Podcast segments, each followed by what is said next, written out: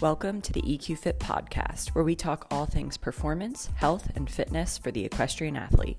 We hope you enjoy the show, and if you want more, follow us on social media at Proactivity EQ Fit.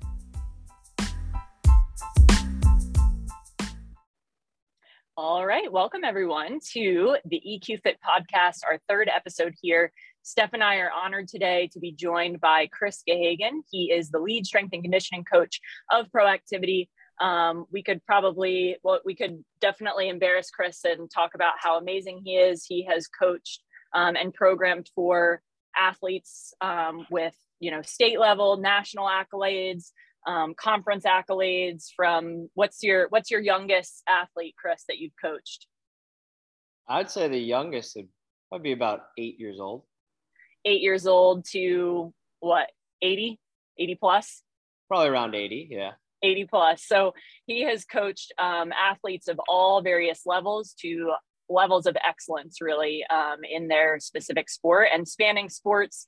Um, I've personally seen uh, Chris coach everything from a group of um, middle school and high school cheerleaders to um, a baseball team to volleyball team to um, runners, endurance athletes, athletes into their, you know, late into their life, everyday kind of functional athletes. So uh, a wide variety of knowledge and expertise. And I am not shy about saying that Chris is probably one of the individuals that has taught me the most about um, really principles of strength and conditioning and why our programming that we um, put together for our athletes is just so important to be very thoughtful that everything that we do should have methodology behind it. So uh, I'll stop kind of bragging on him. Chris, um, you want to just share anything that I missed about yourself and maybe share a little bit about your experience into the world of strength and conditioning um, and where you are today?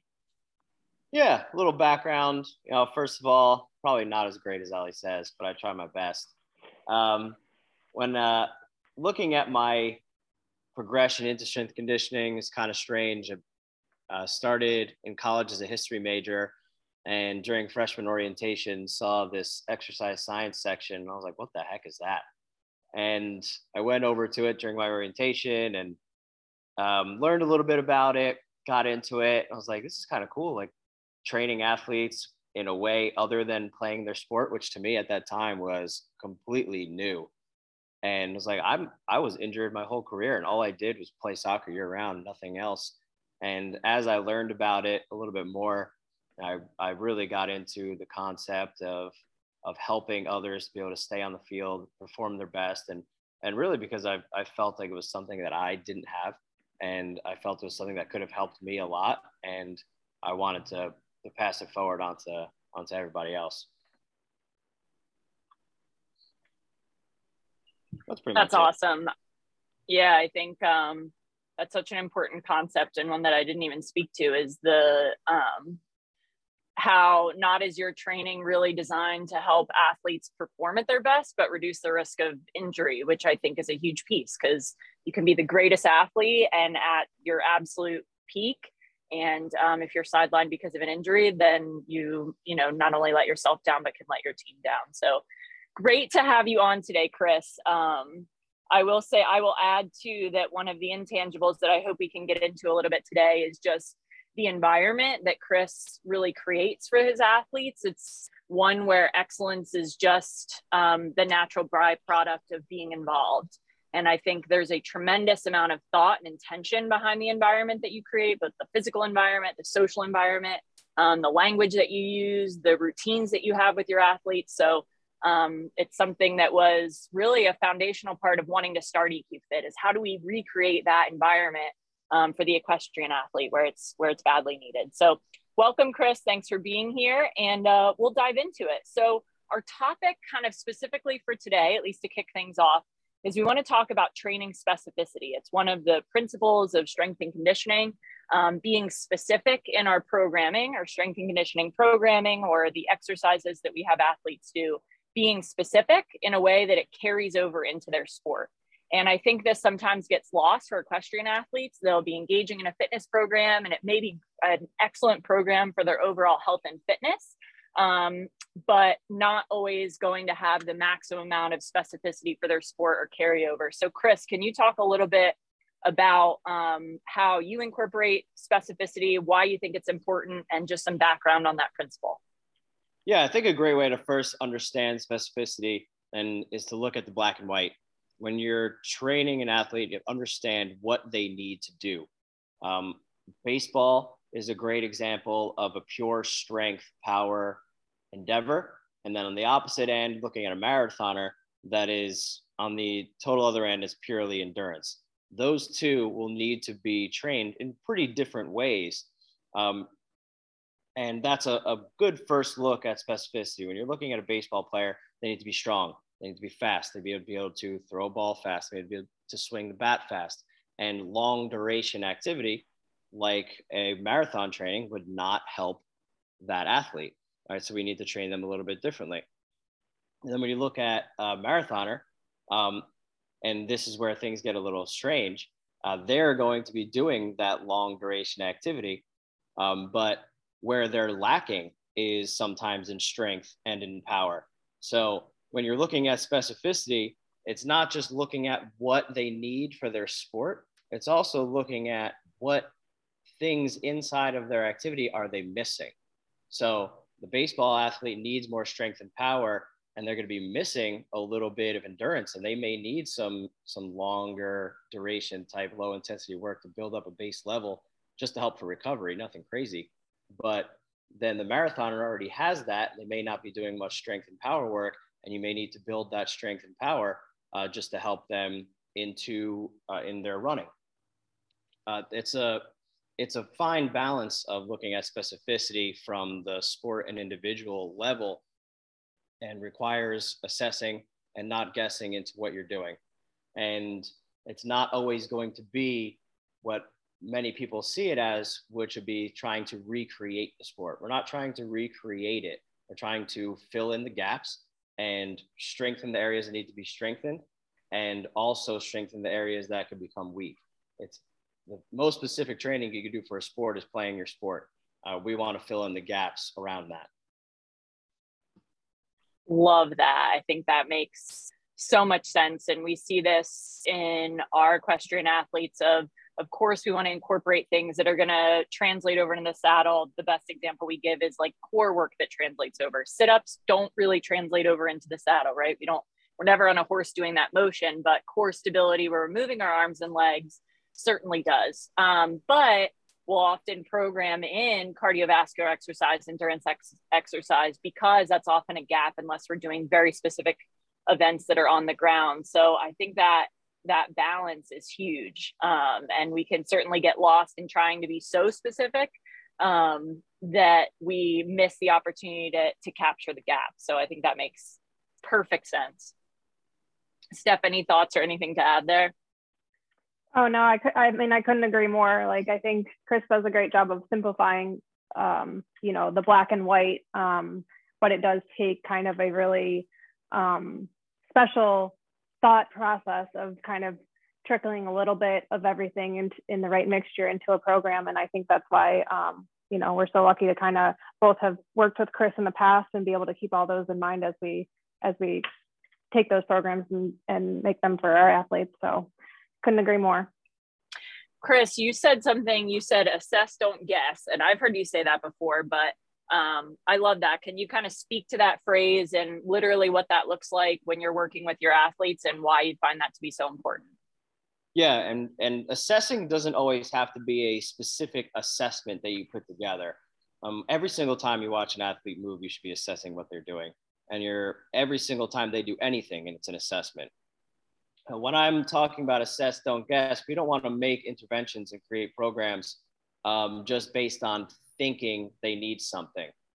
Um, a good example may be, and, and I work with, a lot, with some golf athletes, um, looking at a, a golfer. You know, they need to have rotation in the thoracic spine. They need to be able to rotate. Now, you can automatically toss in a blanket rotation work, but if you don't assess that individual, you may not find, you may not know that they already have that rotation. So we don't need to train something that they already have just because the sport may call for it.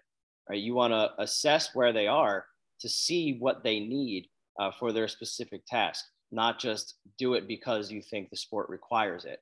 There's a balance of finding what the individual needs for their body to, to complete their task, as well as understanding the demands of the sport. We need to marry the two uh, so that we are not just attacking the sport, um, not just the individual. We are combining the two and trying to get the individual to that that task in, in their activity or their sport or whatever it is. All right. So assessing lets you understand what they have and that guides you to find out what they need. Makes total sense. Total sense. I think um, it's easy. I find myself sometimes getting in the habit of after having done a lot of like assessments on the horse to see something, an imbalance or um, difficulty with something in the saddle, and then just assume that I know what the underlying cause is. But um, every time I think that I can do that and then i actually go in and assess to figure out okay is it a um, imbalance in thoracic upper back mobility or is it coming from the hips or is it coming from an issue somewhere else in the body? Um, i'm humbled by remembering like yeah we can't just assume that every equestrian needs the same thing and so that's very interesting and makes sense. Steph you had brought up a good point when we were kind of chatting beforehand about how this kind of carries over into um, the equestrian sport. Maybe why it's important for us to be thinking about this concept. Do you want to do you want to dive into that one? Yeah so um, my my thought was just kind of revolved around the idea of um, we talk sport specificity and how um, we need to practice in a strengthening manner like what it is we're going to be doing with that sport.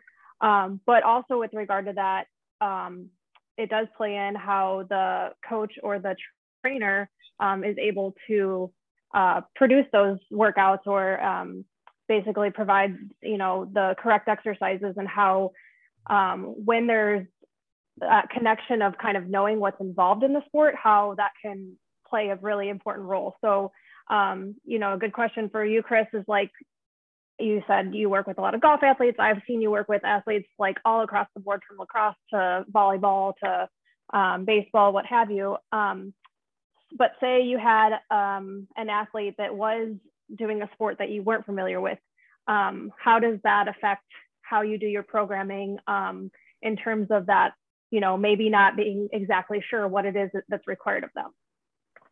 And that's a great question. And it's really important across the board to understand where your own personal limitations are. And if somebody comes in and they are you know, and, and this actually started with golf for me. Um, came in working with golf athletes, and I was like, honestly, I don't know anything. And what I actually did, you know, you go online and, and you do a little bit of research, you find people that you know and you trust, and you ask them questions. But the best way to to do it is is to dive in, and that's what I did myself. I actually started to swing a club, and I learned about the game that way but you know that may not be realistic for everything but it's just if you care enough to spend the time to learn everything that you can about that sport so that you can provide the best service to that individual. Um, the easy route is always to just assume yeah i know what i'm doing. I, I saw it once and and just go from there but you're going to have to spend some serious time learning the ins and outs. There's levels to everything and you don't want to be stuck on the side of the Dunning-Kruger effect where you read an online article and you think you know everything. Uh, you need to learn as much as you can to get to the point where you realize you don't know you don't know anything, so that you could ask even more questions and dive in a little bit deeper and really get an understanding before you try to make recommendations that are above your head. I think that's a great point. Um, and I think like Ali and I can both relate, like even as um, physical therapists that provide this coaching program for equestrians, we both grew up riding horses. Both of our husbands are horse trainers, so we're immersed in the, the world of it.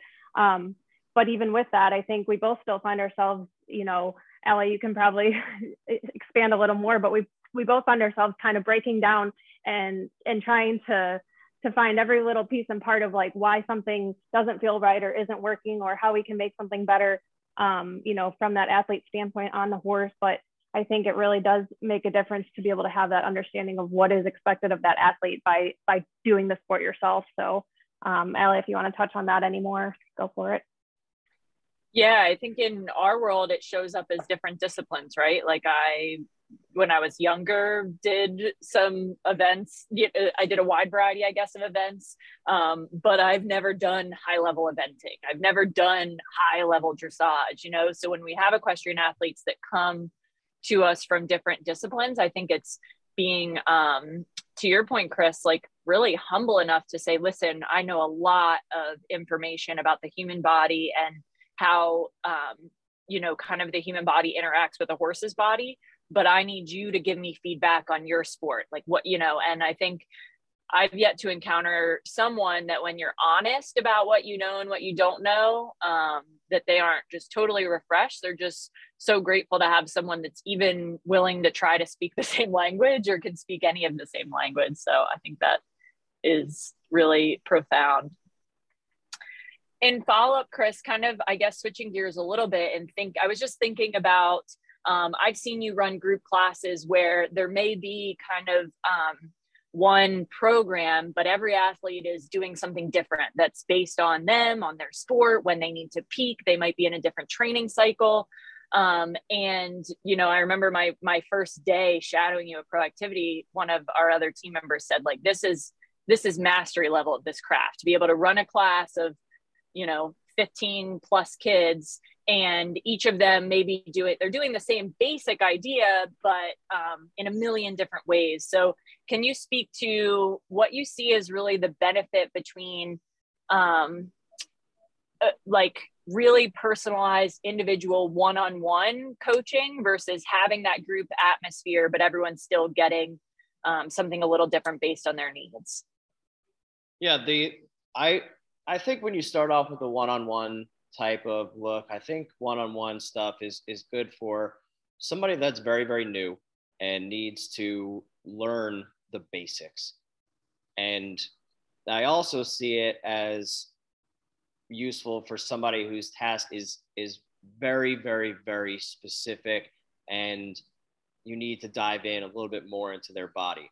But I always think the progression is to get to the group environment um, because when you get into those groups and you have a collection of like-minded people that are all trying to improve or all trying to get better, it's it's going to push you to a different level. It's hard to push yourself when you are solo and you don't have that little bit of competitive edge. You may not feel it, you may not be able to see it, but when you have those groups together, it's there. And whether they may not be outwardly pushing each other, the fact that they're together, they are doing it. And I always find it to be a benefit to get inside of a group where others are holding you accountable and you have that extra little bit of motivation to push yourself forward. We're talking about programming into big groups. Um, it's really important to have a system. Without a system of what you're trying to do and what you're trying to approach, it's going to be nearly impossible to branch out and make those small individual tweaks that you need to have for each person. Uh, we work on six primary movements that we're going to do with, with every single body. And then having that system allows me to branch those movements out into more specific pieces that may work better for the individual, for their body and what their body needs, or for the sport and what the sport needs. But starting with the system and then breaking it down. And even an, another piece that, that can be missed a lot is what the individual needs biologically, where they are in their biological age, not just their chronological age. Uh, when you have uh, some pubescent kids, prepubescent, the training sets, reps, volume, exercises can change based on that. And having that system in place so that you could quickly adjust and change what you're doing based on where somebody is in their overall development. There's a lot of factors that go into it, and trying to make it as simple as possible so that your head isn't spinning all over the place is very, very important.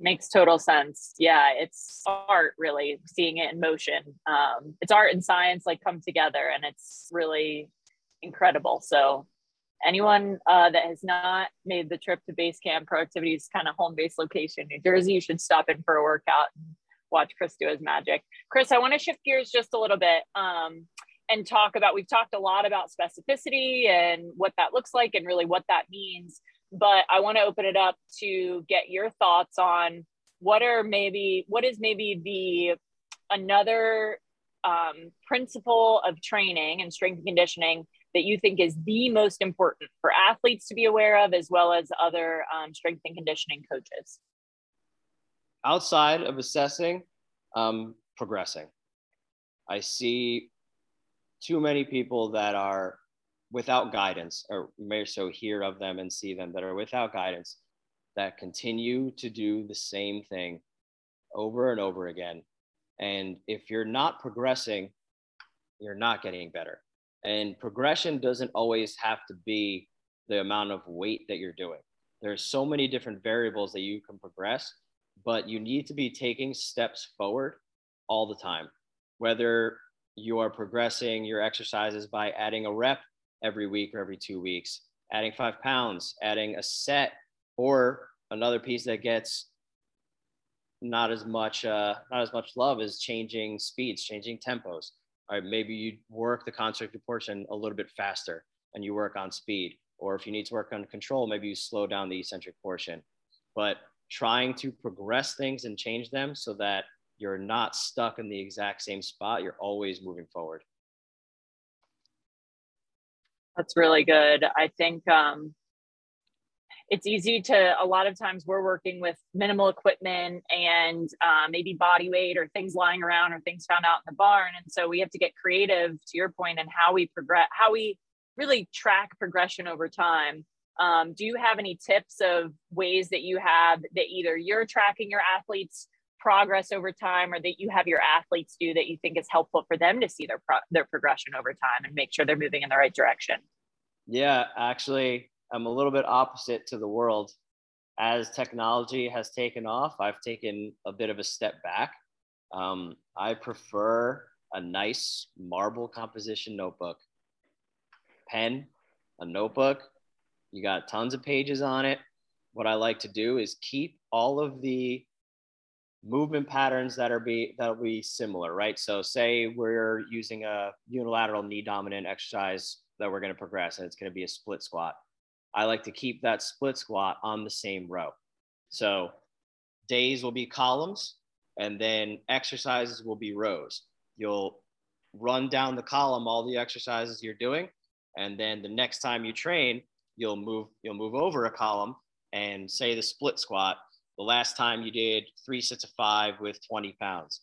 Now, if we're going to progress it, split squat will be right next to the other split squat, and maybe we'll go three sets of six. And that allows you to track that exact movement, that exact progression over a very, very long period of time. Uh, if you come in here, you'll see cubbies with hundreds of notebooks just all stacked up from all the different groups. And you know, this is where we also write down you know, our, our KPIs, our key performance indicators, which we use a 10 yard dash, a 5 10 5 shuttle, a vertical jump, and they'll keep track of all of those inside of their notebook. And every few weeks, um, we'll just have them put it into a Google form so that we have it stored somewhere uh, on the technology side so we could always pull it and look at it. But if it, it's as simple as, as pen and paper, just write it down if you write it down, you can always go back and see where you were so that you can look where you're going to go. Love that. I, uh, as a pen and paper girl at heart, my heart is singing. So I love that. Me too.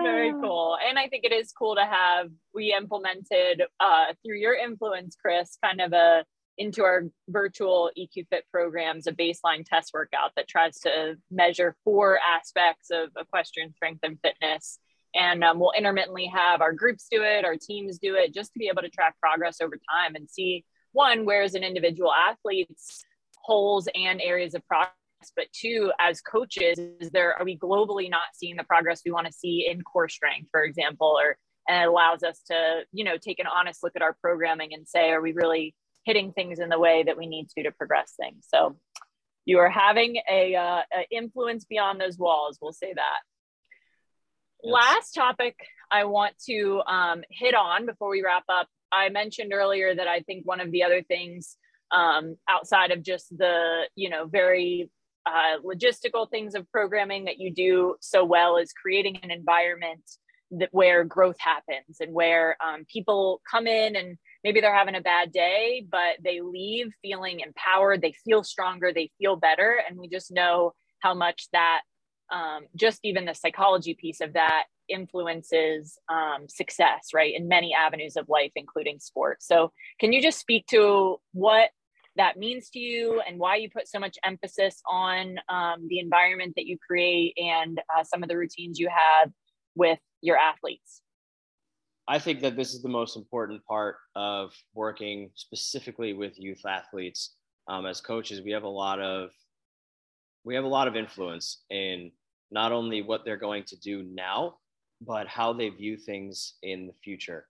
Um, when athletes come into the door here, we're not only training them for exercise and their sport, but we're teaching a growth mindset number one right? That's why it's so important to track things because there's strength conditioning is so unique in that you can easily show progress and you can easily show that when you show up and you do something and you try and you work hard you will get better and that thought can carry into anything else and when you learn that about yourself it's so important to to to know that you can get better.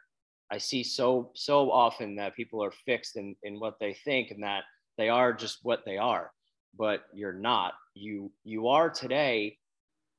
You are today based on you are today what you did yesterday, and you'll be tomorrow what you do today. And if you keep on progressing and doing your best, you will get better.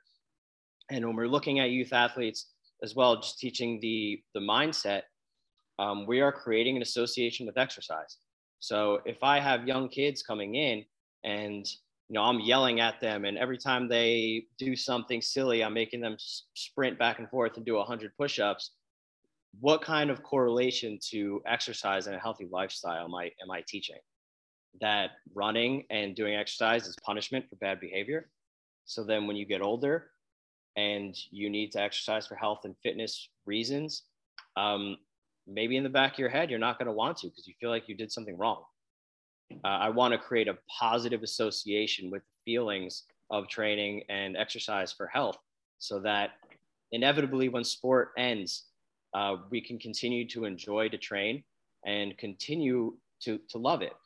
The best reward to me is not the, the accolades or winning tournaments or those types of things it's really when I have an athlete that goes to college and isn't playing a sport anymore, and they reach out to me and they ask about training programs they could do at school. And they don't need to per se because they're not playing that sport anymore, but they still want to do it for themselves. And that's the most powerful thing. Um, I'll take that any day over winning whatever it is. If you find a positive relationship with exercise and you want to do it forever, and I'm creating stronger and happier people, that's all I could ask for. Wow, that's profound. And uh, I think there's probably no better way to end. I'll say that um, every now and then Chris will still send me a video of, um, you know, a, a young female athlete lifting something heavy, doing something heavy that that you know that maybe when they walked in the door they didn't think they could do.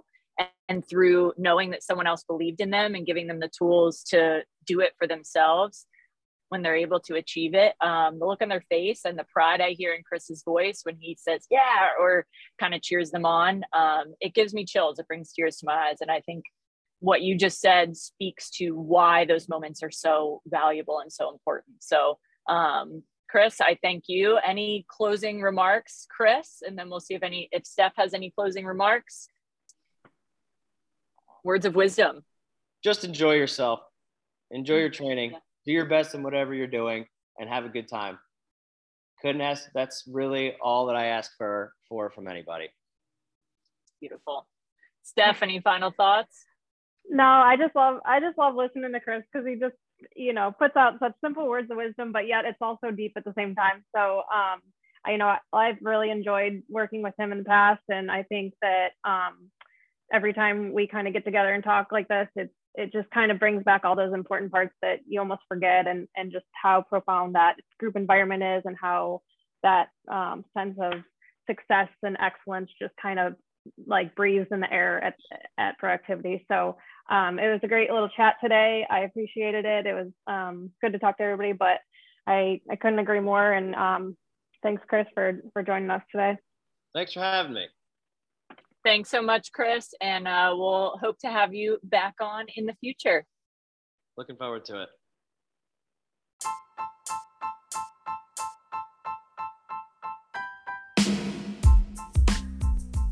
Thanks so much for listening to today's episode. We'd love to hear your thoughts, feedback, comments, so send us a message on social media at Proactivity EQ Fit, and we'll look forward to hearing from you. We'll see you next time.